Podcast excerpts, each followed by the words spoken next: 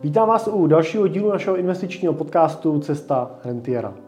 A dneska tady mám hosta, je to můj společník a analytik u nás ve firmě Dan Majstorovič. Ahoj Dane. Ahoj Jirko, dobrý den.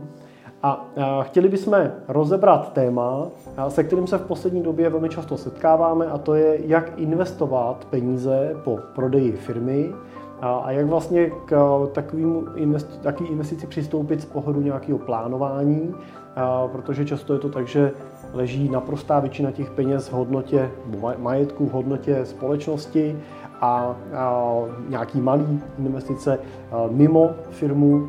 No a ten ne, nesoulad, ta velikost toho přelivu peněz mezi právě hodnotou firmy a tím současným malým portfoliem může být velmi náročná emočně, technicky, portfoliově a tak dále. Takže dneska tohle téma rozebereme s Danem, se kterým tyhle portfolia připravujeme. Moje jméno je Jiří Cimpel a jsem privátní investiční poradce a wealth manager ve společnosti Cimpel a partneři, kde pomáháme našim klientům k tomu, aby se z nich stávali rentiéři a tu svoji rentu si taky potom dokázali dostatečně užít a samozřejmě po celý život udržet. Pracujeme typicky s investorama, kteří mají v portfoliích desítky nebo stovky milionů korun. Tak Dane, ty aktuálně máš vlastně v procesu klienta, nebo oba máme každý svého klienta, a ten tu je takový čerstvější, který se připravuje na prodej společnosti, pomáháme mu vlastně ten prodej procesovat a měl by se jednat o prodej v řádu nějakých nižších stovek milionů korun. Můžeš zkusit nám jenom naznačit, proč třeba ten klient prodává. Protože já teda prozradím, že je to klient mladší, je ve věku mezi 40 a 50 lety, takže v plně produktivním věku a prodává firmu, která je velmi úspěšná a zisková. Tak co je tím motivem, který ho k tomu prodeji vede? Je to takový ten druhý motiv, který mi přijde, že poslední dobou celkem často slýchám, minimálně u eh, lidí eh, v tomhle tom ročníku eh, napříč obory. Ale ten motiv není finanční. Není to nutnost toho, že by z toho chtěl vyexitovat a dostat ty peníze. Nicméně je to hlavně důvod času a nějakým způsobem toho, jak ten čas dneska může trávit, protože se dostal do fáze, kdy řídí tu společnost, ale vlastně ho to v zásadě eh, nebaví, unavuje ho to, nemá čas pořádně na rodinu, tak jak by chtěl, nemá čas si plnit nějaký eh, svoje představy o trávení toho volného času, eh, který by chtěl strávit třeba s rodinou nebo nějakým svým koníčkem, sportováním nebo nějakou jinou aktivitou, kterou by chtěl dělat, tak to je ten hlavní důvod. Uvolnit si ty ruce, uvolnit si ten čas a dostat se pro něj vlastně nějakého začarovaného kruhu, kdy on se eh, otáčí v té firmě, furt u něj končí něco na stole, nějaký problém, furt musí něco řešit a uh, už ho to vlastně nebaví, zžírá ho to. Radši by se věnoval něčemu jinému, takže to je ten důvod. Já jsem eh, v této souvislosti se na tohle téma bavil s klientem, který mám na starosti já, který má firmu v řádu miliardové hodnoty, prodal nějakou první část teď té firmy, další prodej se připravuje. A, a přesně jsem se s ním bavil, že vlastně naprosto myslím dokonce stejným věku, tak je to teda věk mezi 40 a 50 lety, i když je to jiný obor, on je teda v segmentu IT, tak a, a když jsem se ptal, proč vlastně prodává tu firmu teďkon, tak a, on mi také hezky popsal ten svůj příběh a říkal, no já jsem a já jsem ajťák, já jsem programátor a mě prostě jako baví to programování, to je můj, to je můj koníček, je to moje vášeň. A já jsem vlastně, uh, mám pocit, že jsem tak jako na nějakou dobu usnul, teď jsem se probudil a ocit jsem se v situaci, kdy uh, se k programování nemám vůbec šanci dostat a řídím tým několika uh, stovek lidí, musím dělat podnikatelský, investiční, biznisový rozhodnutí, jednat s investorama a tak dál. A a, a to já nemám rád, to mě nebaví. Tohle jsem, proto jsem to vlastně nedělal. Já jsem prostě chtěl a, programovat. Tak on říkal, já vlastně doufám, když jsem se s ním bavil, co, co bude potom, až si jako uleví. On už teda vystoupil z té exekutivní role teď po té první fázi prodeje a, už je v té role v té roli toho externího člověka, ale říká, že ještě jsem to nestačil, zatím jsem ještě řešil nějaké věci doma, na baráku a tak dále ale doufám, že se vlastně budu moct vrátit zpátky třeba k tomu programování, že si taky zase něco, že si taky něco napíšu. Tak to mi řekni, jestli ten tvůj klient tady je trošku z jiného oboru, on je víc té technologické hmm. části, tak jestli, jestli jako třeba něco podobného zaznělo i u něj? Vlastně bylo to velmi podobný. On je vlastně svým způsobem výrobce, technolog a, a zaznělo to stejně. On říkal, já bych radši vytvářel něco sám, ale vlastně nemůže, nemám na to čas. Ale to, co bylo zajímavé, je, že říkal, ale když to prodám, tak už o tom nechci vědět.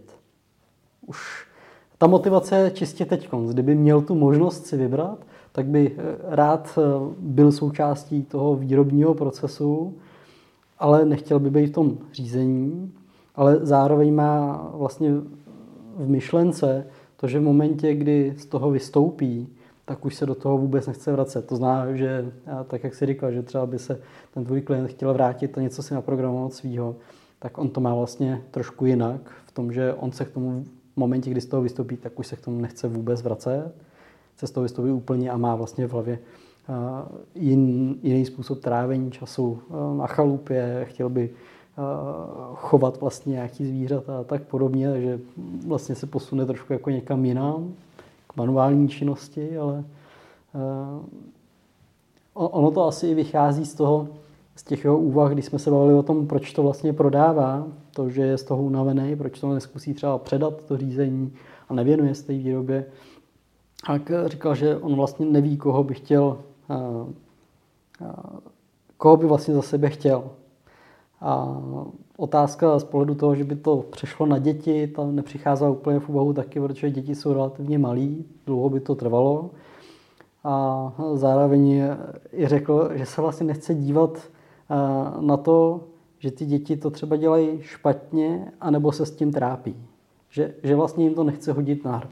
To byla ta jeho odpověď na to, proč eh, to třeba nepředat dětem. Takže eh, tam je celkem jako jednoznačně toho opustit potom ten obor, věnovat se opravdu eh, plně něčemu jinému. A to bylo zajímavé. No tam možná vlastně výdám eh, často, že je tam takový jako přerod eh, té firmy, kdy na začátku je to takový ten startup, který nás všechny baví a všichni jsme v tom zapojení a všichni děláme všechno a je nás vlastně v tom, v tom pár, kdy se to pak dostane do nějaké fáze už větší společnosti, kde je to o tom udržovat ty procesy a nechávat tu firmu růst, vlastně nechávat ji rozvíjet se prostřednictvím těch lidí, že, který v ním pracují, už to není ta one-man show. A, a určitý fázi se vlastně ty firmy dostávají do úrovně taky jako korporátního přeskupení, vlastně, kdy přichází ta fáze vlastně a velikost té firmy vlastně už uvažovat nad tím, že skutečně z té počáteční velmi plochý struktury já a pak všichni podobnou. A, a já vidím skoro do všeho, tak se z toho stává vlastně ten korporátní systém, který už není tolik o té osobnosti toho majitele, tolik není o té dynamice, kterou ono toho vkládá, ale je hlavně o tom, o té systémovosti, o tom procesu toho řízení, o procesech jednotlivých toků a to už vlastně pro mnoho těch těch zakladatelů eh, je úplně jiná úroveň jako biznisu, než kterou si kdy dokázali představit a chtěli eh, hmm. představit a, a tak přirozeně vlastně a bych řekl, že když to udělají dobře, tak přirozeně v této fázi třeba předávají tu, hmm. tu štafetu dál.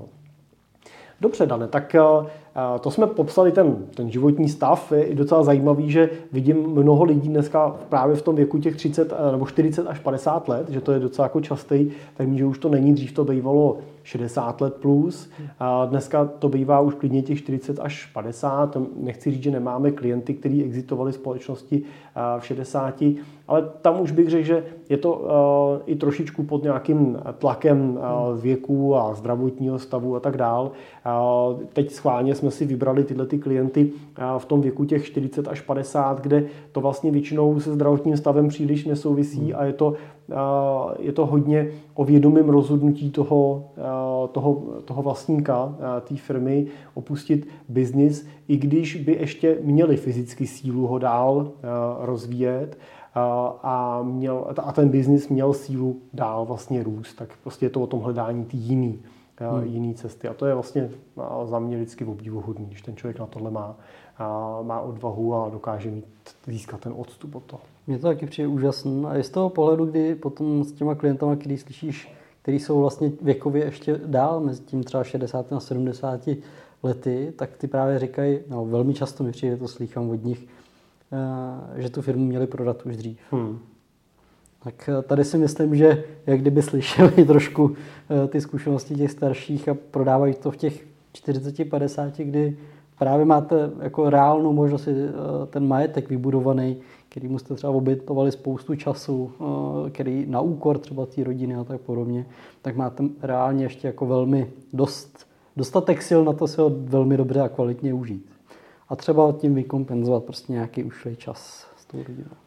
Já si třeba z tohohle toho beru pro sebe jako osobně zkušenost vlastně toho, že bych nechtěl ten svůj život rozdělovat na fázi před, nebo ve firmě a po firmě, ale vlastně snažím se ten život pokud možno už v tom období té firmy žít tak, aby aby mi vlastně nic jako nescházelo, nebo teď nemyslím jako majetkově, ale hlavně časově, abych prostě se necítil, že když podnikám, tak jenom podnikám a nemám, tu čas, nemám ten čas na sebe, na rodinu, na nějaké svoje koníčky nebo na cestování a tak dále, že to odkládám.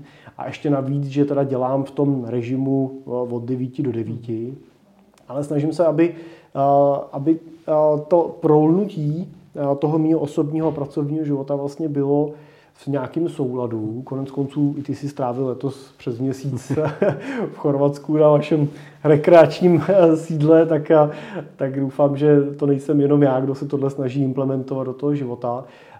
Protože samozřejmě i teda vzhledem k tomu, co děláme my za obor, doufám, že dokážeme vlastně v té konstelaci toho týmu fungovat dlouhý roky. Ale je fakt, že my nemáme prostě fabriku o pětistech lidech a, a, a popravdě řečeno doufám, že nebudeme mít jako fabriku, taj, tu finanční fabriku tohoto typu, ani k tomu nesměřujeme. Jo. Jsme ten jako privátní rodinný rodinný biznis a děláme s těma rodinama a, a pořád se bavíme o té dimenzi toho, že Dneska je nás 9, takže nás třeba bude jednoho dne 15, 20, ale ne, necílíme vlastně k těm, těm velkým číslům, který si myslím, že už opravdu vyvíjí ten tlak na ty lidi úplně, hmm. úplně jiný. A, a druhá věc, že nejsme v nízkomaržovém biznisu, takže ten náš prostor k maržím a tak dále je samozřejmě lepší. Dobře, Dane, pojďme se vrátit k tomu týmu klientovi. Můžeš zkusit říct, jak dneska vypadá ta struktura jeho majetku před prodejem? Před prodejem? Tam a to mi přijde, že by byl běžný stav, pokud bych si rozdělil ten majetek na nějaký koláče, tak enormní část toho koláče nám zabere většinou firma. No, v momentě, kdy mám úspěšnou firmu zaběhlou, tak prostě ta její hodnota je vázaná v ní a velikost e, toho majetku mi ukrojí významnou část toho koláče. A zbylá část velmi často bývá v nějakém nemovitém majetku. Ten finanční majetek, ty finanční aktiva, tam tvoří velmi malý eh, procenta, kolikrát to jsou prostě jednotky procent. Pokud bych si tu firmu odmyslel, tak mi tady tu většinu část zabere ten nemovitý majetek, o něco se nafoukne ten finanční majetek, protože e, zmizí ta firma, ale pořád bude tvořit nějakou menší část. A to je vlastně i tady ten případ tady o toho klienta. E, z pohledu těch nemovitostí, tak on tam má eh, nemovitosti, které mu dneska generují významný příjem. Ten příjem bude zachovaný i po prodeji té firmy, protože to není... Takže ty si nechá? Ty si nechá. A zároveň i dle jeho slov to je vlastně tak velký příjem, že on neuvažuje nutně čerpat z toho finančního majetku, no, z toho majetku, který vznikne po prodeji té firmy. Nicméně po zpracování toho plánu, tak jsem došel k závěru toho, že pravděpodobně bude muset něco čerpat, ale bude to opravdu menšinová část, to znamená větší část toho majetku bude mít nějaký jiný účel. Zároveň i část toho nemovitého majetku eh, bude sloužit k prodeji. To znamená, je to, řekněme, nějaká podnikatelská aktivita ještě mimo tu firmu, kterou vyvinul, prostě nakoupil nějaký projekt nemovitosti, tu rozdělí na bytové jednotky a prodá jednotlivé byty a zinkasuje. Je to taková ta transakce toho, že koupím, upravím, prodám. Tím pádem část těch nemovitostí se ubere, ale pořád tam bude jako významná část nemovitého majetku. Takže budeme potom pracovat eh, v rámci nějakého plánu s tím majetkem, který vznikne po prodeji té firmy, aby jsme doplnili ten nemovitý majetek o ty finanční aktiva. Každopádně teda teď jsme v té konstelaci, že má nějaký víceméně, to vezmu jednotky milionů v finančních aktivech, nějaký de, vyšší desítky milionů v nemovitých aktivech a 100 milionů plus má v hodnotě společnosti. Ano.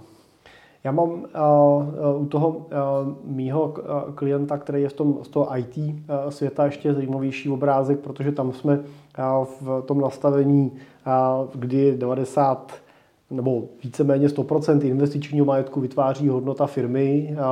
Musím říct, že vídám u klientů třeba z toho IT světa, že tolik netíhnou k těm, těm nemovitostem, jsou zvyklí si ten život trošku jako zjednodušovat, dívat se na to přes ty jedničky a, a nuly a nemají potřebu se obklopovat tou, tou fyzickou masou, tou fyzickou hmotou, takže a, takže k těm nemovitostem tolik netíhnou, a, což teda často ale vede k tomu, že je naprostá většina toho majetku čistě v hodnotě té firmy nebo případně nějakých vedlejších a, projektech, nějakých startupech nebo podobně které kolem, a, kolem mají.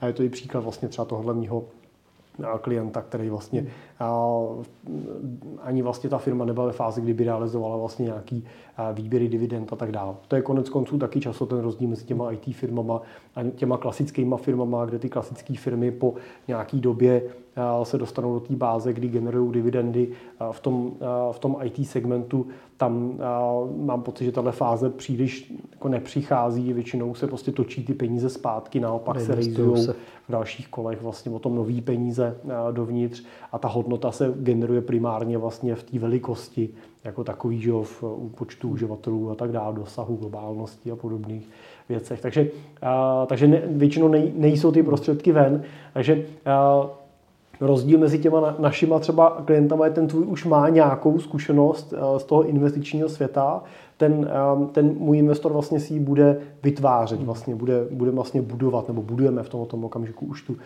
tu jeho zkušenost tím, že investováváme tu první část vlastně těch vyrejzovaných peněz. A tady je možná ještě zajímavý rozdíl, že ten můj klient je nastavený právě na to fyzično.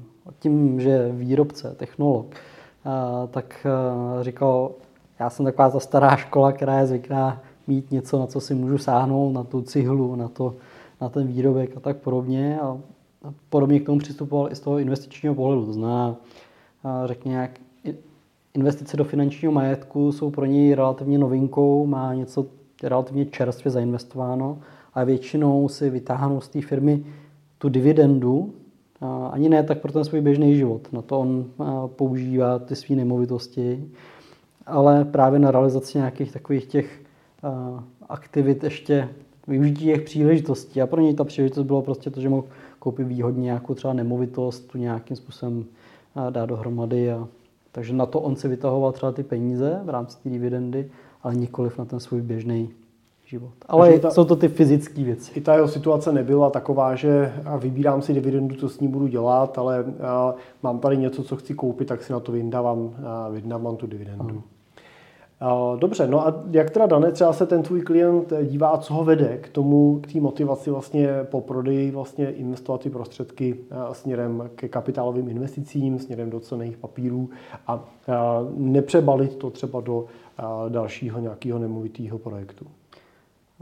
Ten hlavní důvod je, že on vidí tím, že si vyzkoušel ten nemovitý majetek nějakým způsobem akvizovat, starat se o něj, tak v tom vidí tu pracnost a on si chce ten život zjednodušovat. To znamená, ten hlavní důvod je zase, aby nevyplnil ten svůj uvolněný čas něčím jiným.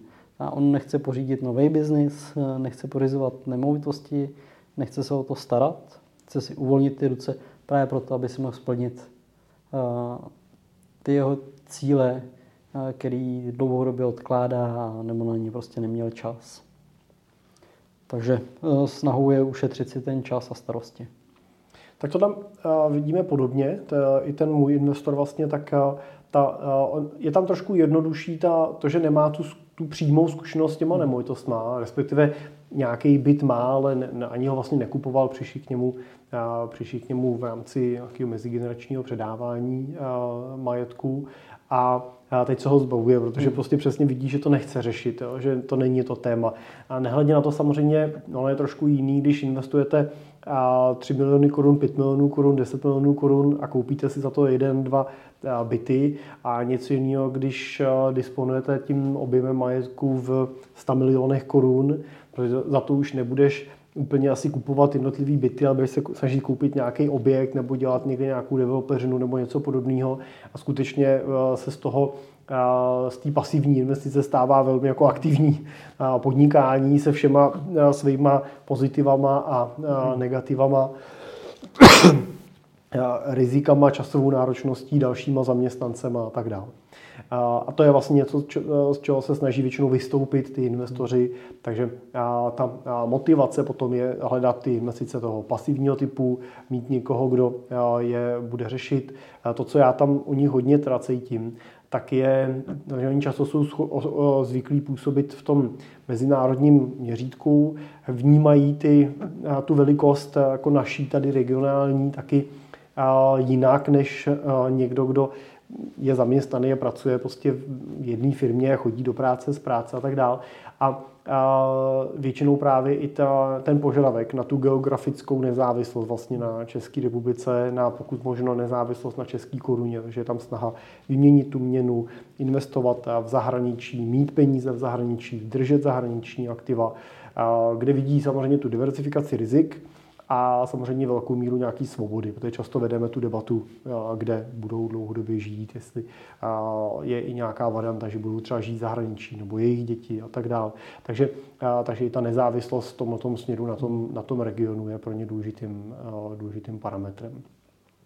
To můžu potvrdit, že vidím tady toho klienta, který v podstatě v momentě, kdy skončí to podnikání, tak vlastně i končí ta jeho nutnost eh, být ve městě a chtěl by se právě ideálně přesunout pryč z města někam na venkov. No a Dan, když teda se bavíme o tom, jak investovat ty peníze, tak jaký jsou ty další kroky? Teda, teď samozřejmě vy jste v nějakém kroku číslo jedna, kdy investujete nějakou volnou hotovost, nějakých desítkách milionů korun, kterou ten klient už teď má k dispozici pracujeme na eh, prodeji eh, té společnosti, to znamená, spouští se nějaký proces, eh, proces přípravy té firmy, nějakých vnitřních auditů a, a připravuje se ten proces, proces prodeje. Takže taky to máš vlastně na fáze. Máš teď fázi číslo jedna, kdy zainvestujete nějakou cash a pak přijde fáze číslo dvě v horizontu řekněme 6 až 12 měsíců, kdy budete investovat tu finální cash teda po, po prodeji. Tak jaký je, ten, jaký je ten plán, jak budete postupovat? Tak ten plán pro to zainvestování, abych byl vůbec schopen říci i co udělat s tou základní, s tou, s tou první, prvotní investicí, která do velké míry i slouží po nějaké jako domluvě, slouží pro nějakou jako úvodní seznámení klienta z toho, jak to vlastně funguje. Doteď neměl vlastně žádnou zkušenost, ať už eh, s tímhle typem poradenství, náplaceného poradenství, tak i eh, s typem aktiv, který eh, budeme nakupovat. Tak je to ta příprava před tím hlavním investičním balíkem, který přijde po prodeji té firmy ale i proto potřebuji mít nějaký plán, nějaký výhled. Eh, částečně mi ho říká to, že já potřebuji, eh, nebo pravděpodobně budu potřebovat čerpat nějakou část po prodeji eh, té firmy, to znamená, už můžu postavit nějaký systém čerpání té renty, můžu si to rozklíčovat, kolik budu potřebovat v nějaké hotovosti nebo v hotovostních alternativách, kolik budu potřebovat v dalších kyblících, ať už konzervativním, vyváženým, dynamickým a můžu zohlednit i ostatní části toho majetku. Jestli už ten klient má nějakou alternativu, alternativní investici, nebo nějakou akciovou investici, nebo nějakou dluhopisovou investici. To všechno můžu zakalkulovat do toho plánu a zohlednit. No a s tímhle s tím já už jsem schopen tam nějakým způsobem pracovat. Tu další část, tu hlavní část, ta přichází na řadu toho, že my těm peněz musíme dát nějakým způsobem účel. Protože v momentě, kdy mi přichází klient a říká, budu tady mít balík peněz, ale vlastně z ní nepotřebuji pořádně čerpat, proto abych mohl čerpat tu menší částku, o kterou jsem zmiňoval, to je tak malá část vzhledem k objemu toho majetku, který tam bude, že nám to pokryje opravdu malinká část, kterou potřebuje vyčlenit do toho systému čerpání té renty. No ale budeme hledat ten účel použití těch peněz, které jsou nad to čerpání té renty. A to je nějaký proces. Ne, klient sám vlastně neví uh, přesně, kam je chce použít. On ty peníze bude mít k dispozici. A ta jeho myšlenka je, že to má zajistit nějaký třeba čerpání renty do budoucna. A nejenom pro něj, ale pro nějaké budoucí generace, protože on zastává tu myšlenku, že těm dětem vlastně v uvozovkách ten majetek nechce dát. Ale on jim ho nechce dát ve smyslu toho, tak tady mám, máme nějaký stovky milionů, tak tady je máte. Nechce jim ho dát, ale nechce je o něj připravit úplně zase. Nechce ano. to dát na charitu nebo na dobročinný účely. Možná, že to téma načneme taky, zatím to ale nebylo tématem, ale snahou je, aby je to v budoucnu mohlo nějakým způsobem podporovat. A to je něco, co budeme postupně definovat. Ta definice se promění nějakou, bude to de, debata nad tématem rodinný ústavy, to znamená ustanovení si nějakých základních myšlenek a principů a priorit životních, čemu ten majetek má té rodině sloužit a nejenom té teď z té okamžité, ale té další generace a, a pak velmi pravděpodobně další generace v podobě třeba nějakých vnoučat. I přesto, že ty děti jsou dneska ještě relativně mladí a vnoučata přijdou na pořad ne až asi za delší dobu, ale už dneska se pravděpodobně budeme bavit o tom, čemu ty peníze budou určeny, jak tu rodinu mají podporovat, v jakých situacích, tak podobně. A bude nám k tomu vznikat ta rodinná ústava, která eh, nám potom umožní eh, nadefinovat toho, jak ten majetek má být strukturovaný, do čeho má být uložený.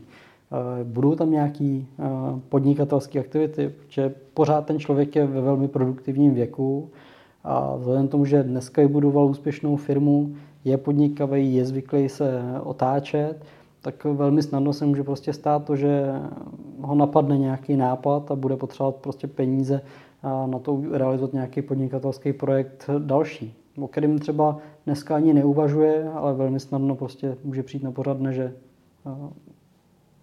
to bude něco, co ho bude naplňovat a bude to chtít realizovat, takže budeme zvažovat i myšlenky tady tím směrem, jak si tady ty dílčí a třeba krátkodobější cíle, které můžou nastat relativně brzo, nebo spíš v tu ranou fázi, než v tu pozdější, tak kam ty peníze budeme alokovat a jakým způsobem s nimi budeme pracovat. Já mám u toho mýho klienta vlastně tu situaci trošičku rozdílnou v tom, že on vlastně no, už teda vyexitoval část toho podílu, uh, přestal, přestal pracovat, znamená, už s ním řešíme vlastně od začátku i ten, i ten cash flow plán, to znamená, už tam zda, která mu chodila, nechodí, chodí mu už tam nějaká parciální, vlastně částečná vlastně nějaký činnosti, kterou prostě mu zastává v rámci boardu vlastně té společnosti. A, uh, takže musím řešit i ten, i ten cashflow plán už vlastně hned. Ale to, co máme podobné, je, že vlastně ten, uh, tu realizaci vlastně uh, těch prostředků on realizuje na dvě části kdy první nějaký vysokých desítkách milionů realizoval vlastně teď a tu druhou potom už ve nějakých pravděpodobně jako miliardových sumách budeme realizovat v horizontu několika let vlastně potom dokončení toho celého vlastně exitu a toho plánu, který tam je vlastně v rámci eh, firmy realizovaný. Takže je tam ten plus toho, že máme ten prostor vlastně oba dva vlastně u toho, těch klientů získat nějakou prvotní zkušenost, prvotně nějak umístit ty prostředky, na té v menší částce si i spolu s tím klientem vlastně osahat a otestovat, co pro něj je komfortní a co už pro něj není komfortní a tomu potom vlastně přizpůsobit tu finální vlastně sumu, která se realizuje. To je asi doporučení vlastně pro, pro každého z vás, kdo vlastně přemýšlí nad tím prodejem, tak nečekat vlastně s, tou, s tím zainvestováním nějakým, s tou přípravou plánu až po tom, co prodám, protože tam třeba mám zkušenost eh, s klientem, se kterým eh, ten prodej vlastně probíhá a on do teďka vlastně neinvestoval a neinvestuje. A nechává ty, eh, tu, ten plán a tu investici až po tom prodeji a je vidět, že trošku vaříme vlastně na vodě. Jo? Je to taková, ten, ten prodej samozřejmě práce na měsíce a v průběhu toho my ty debaty k tomu vedeme, ale jsou ty debaty vlastně víc jako teor, teoretický, filozofický, jak, jak on si to představuje, jak by se díval na takovouhle situaci. Teď používáme ty konkrétní příklady z dnešní doby, že jo? tak teď vidíme trh je na tom takhle, jak byste to vnímal, jak by to portfolio mělo reagovat na tu současnou chvíli a tak dál.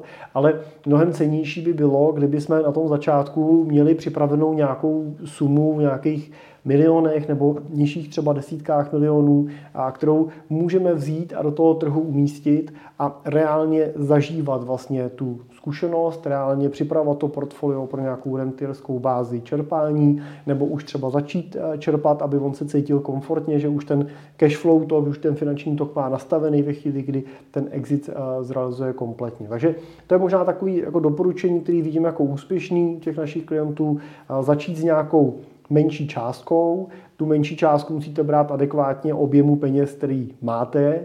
To znamená, pokud máte firmu za 200 milionů korun, tak menší částkou není milion korun, no, ale bude to 5, 10, 15, 20 milionů, nějaká prostě suma, aby byla menší, ale přesto byla pro vás citlivá, aby i ty nominální pohyby, které se tam potom případně v tom portfoliu dějou, nebyly pod vaší rozlišovací úrovní. Jo, když máte firmu za 200 milionů a pohyb v portfoliu máte o desítky tisíc, tak vás to příliš nezajímá. Jo? Pokud už v tom portfoliu ty pohyby máte o stovky nebo miliony, tak už je to pro vás mnohem citlivější a zajímavější.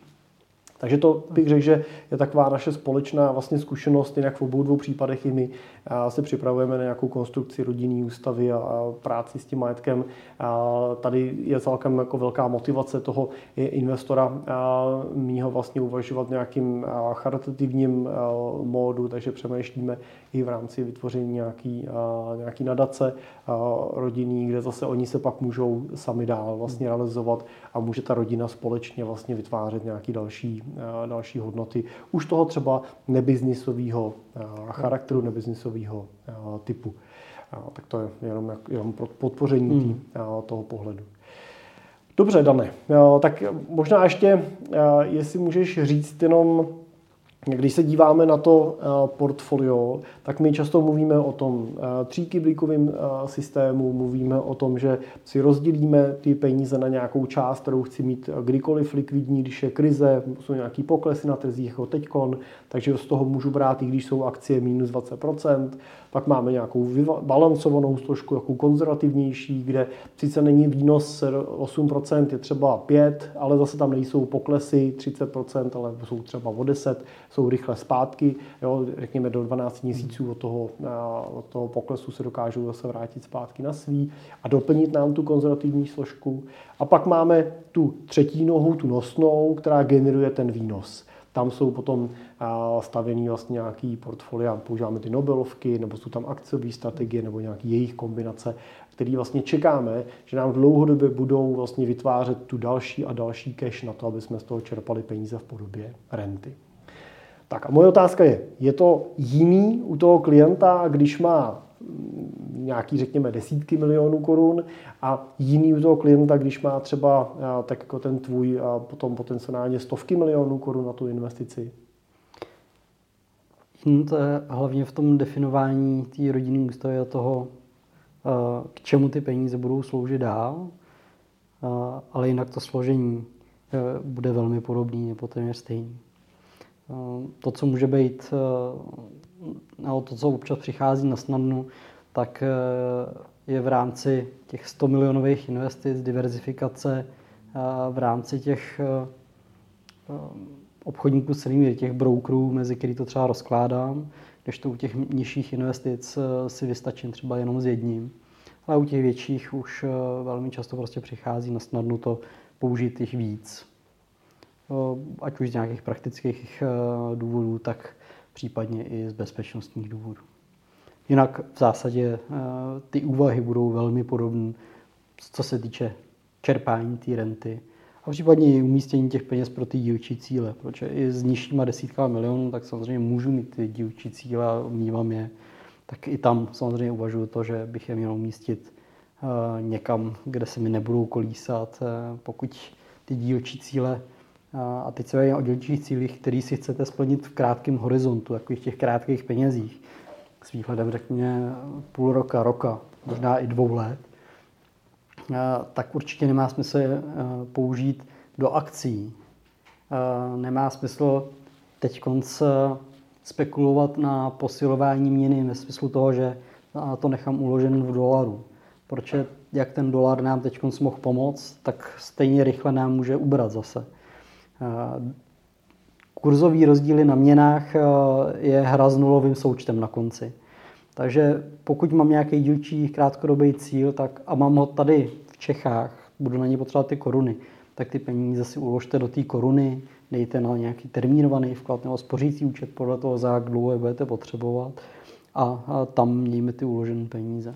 Tak to jsou typicky eh, cíle, které jsou i s tím ukončením té aktivní eh, kariéry eh, spojený. Že? Jo? Nákupy aut do, do osobního třeba vlastnictví, nějaký pořízení, zařízení, prostě počítače a tak dále, že který teďka jsem měl třeba služební, vracím je, že tak abych je měl osobní.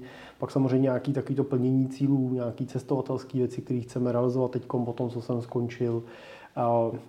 Pak nákupy, nákupy různých zvířat, koní a tak dále, prostě, který máte, máte v plánu a samozřejmě nějaký ten cash flow plán prostě pro to období třeba toho prvního roku, roku dvou vlastně a čerpání. Jenom abych to uvedl do nějakého ano. příkladu vlastně, co, co to jsou vlastně ty krátkodobí finanční cíle, které často vlastně po tom, tom okamžiku vlastně přichází. Jo. Často je to to, že jste prodali firmu a chcete teda nějak jsem si konečně dodělat věci na baráku, který jste odkládali, nebo postavit nový barák a tak dále. Takže prostě s tím, s tímhle tím typem s tím tím typem výdajů je dobrý počítat, jak říkáš, teda držet je v keši, nespekulovat na nich, ne, ne, ne, netřást se tam, co s tím dělá inflace, použít nějaký terminální vklady, spořící účty. Tam máme nějaký plán, vždycky řešíme s tím klientem, kdy je bude potřebovat, jak dlouhý vklad, jak dlouhý vklad z pohledu výhledu na tu inflaci, na úrokový sazby a tak dále, tak to vždycky o tom už spolupracujeme s tím vaším bankéřem, který ho máte v privátní bance. To je nejčastější případ, kdy nějak jsem si načrtneme to portfolio, necháme toho bankéře připravit nějaké konkrétní nabídky, porovnáme to s konkurencí a snažíme se u té vaší banky dospět k řešení, který prostě vychází, vychází nejlíp, abyste nemuseli to rozkládat nikam složitě dál. Dobře, Dane, tak já jsem k tomu ještě jednu myšlenku, ale zůstala by se teď nevysloveno v duchu Prahy. Já možná doplním teda uh, u toho mýho uh, klienta, že ten uh, rozdíl, přesně jak si to řekl ty, on vlastně není v té základní logice portfolia. Pořád zůstáváme v nějakým tří až čtyř kyblíkovým uh, systému. A ten čtvrtý kyblík je občas vytvářený s těma penězma, který rovnou ten klient vyhodnotí, že nebude potřebovat. Když máte takový velký objem prostředků, tak často je tam prostě suma, o který už víte, že ji nebudete potřebovat prostě ve prováže život už prostě navíc, takže tam můžete být ještě, ještě dynamičtější, ještě dlouhodobější, když prostě jsou to skutečně až ty mezigenerační dlouhé peníze ale jinak je to víceméně stejná struktura, jenom rozpadlá do mnohem, mnohem většího detailu. Jo, jenom prostě zatím stojí potom víc nějakých Excelů, víc nějakých našich analýz a naší práce na právě tom cashflow modelování, plánování i těch běžných výdajů, protože jsou samozřejmě v mnohem větších sumách. A a stojí zatím samozřejmě mnohem víc práce na té úvaze a na té na tom, na definici té hodnoty toho majetku v tom dlouhodobém pohledu. Jak to postavit, aby ten majetek vaší rodinu podporoval, ale nepoškozoval? Jak chránit soukromí vaší rodiny, protože to je jeden z velmi klíčových bodů, který si většinou uvědomíte, až když vám ty peníze přistanou na tom účtu, že samozřejmě jde o nějakou bezpečnost fyzickou, jde o nějakou bezpečnost společenskou, jde o to, aby ten majetek vás nepřipravoval o sociální kontakty, který kolem sebe máte, takže do, intenzivně přemýšlíme a vždycky diskutujeme nad tím, jak ten majetek vlastně utrácet, aby to nepřitáhlo příliš pozornosti nebo víc pozornosti, než vy si představujete, protože těch příběhů toho, jak po prodeji inkasu a úpravy životního stylu vlastně ten člověk přišel o celou svoji jako minulost, víceméně ho odstřihla spousta prostě lidí, se kterými se do té doby bavili, okolí ho začalo vnímat za snoba prostě a tak dál, tak jejich, jejich mnoho, viděl jsem jich na vlastní oči mnoho a tomu se stoprocentně samozřejmě chcete vyhnout. Na druhou stranu se taky chcete vyhnout situaci, kdy máte peníze, neumíte využít. Jo? Leží vám na účtu 300 milionů korun, ale žijete z 50 tisíc měsíčně a bojíte se do těch peněz sáhnout, nevíte, jak je uchopit. Jedno možná je využít, ale taky užít. Určitě, no, určitě. Takže, takže to je důležitý. U toho mého klienta tam vstupuje samozřejmě větší ještě otázka spojená s nějakým strukturováním toho majetku, co znamená víc a už debatujeme nad tím, do čeho ten majetek zabalíme. Jestli ho budeme držet jako fyzická osoba, nebo ho vytvoříme na to nějakou holdingovou strukturu, nebo použijeme svěřenský fond, nebo nějakou nadaci. Takže tam se nám otvírá velký vějíř věcí, už tam se bavíme v kategorii family officeu v tom, v tom objemu, v tom objemu miliard korun jednoznačně. Takže těch, těch variací víc, ale spíš technického typu je potřeba vyřešit víc, ale ta portfoliová struktura v, tom, v té základní logice zůstává stejná. Tak jo, tak Dane, snad jsme přinesli nějakou myšlenku k zamyšlení. Pokud jste v kategorii investora, o kterém mluvíte, máme, mluvíme, máte firmu v řádu desítek, stovek milionů, miliard korun, přemýšlíte nad tím, že se blíží nějaká fáze vašeho exitu ze společnosti, přemýšlíte, jak pak nakládat tím majetkem po prodeji, jak ho efektivně investovat, spravovat, jak do té zprávy zapojit vaše blízké děti a tak dále, aby to pro ně nebylo jednoho dne úplně cizí, tak jsme tady pro vás, jsou to témata, se který, který s našimi klientama řešíme. Můžete se na nás obrátit buď na mým mailu jiřizavináč.cimpel.cz anebo velmi jednoduše na našem webu www.cimpel.cz v pravém horním rohu kliknout na tlačítko Chci být klientem, vyplnit nám kratoučký dotazník a my se vám obratem ozveme. Tak eh, díky za pozornost. Eh, ano, budu se těšit eh, i s Danem zase u nějakého dalšího dílu brzo naslyšenou nebo naviděnou. Naviděnou.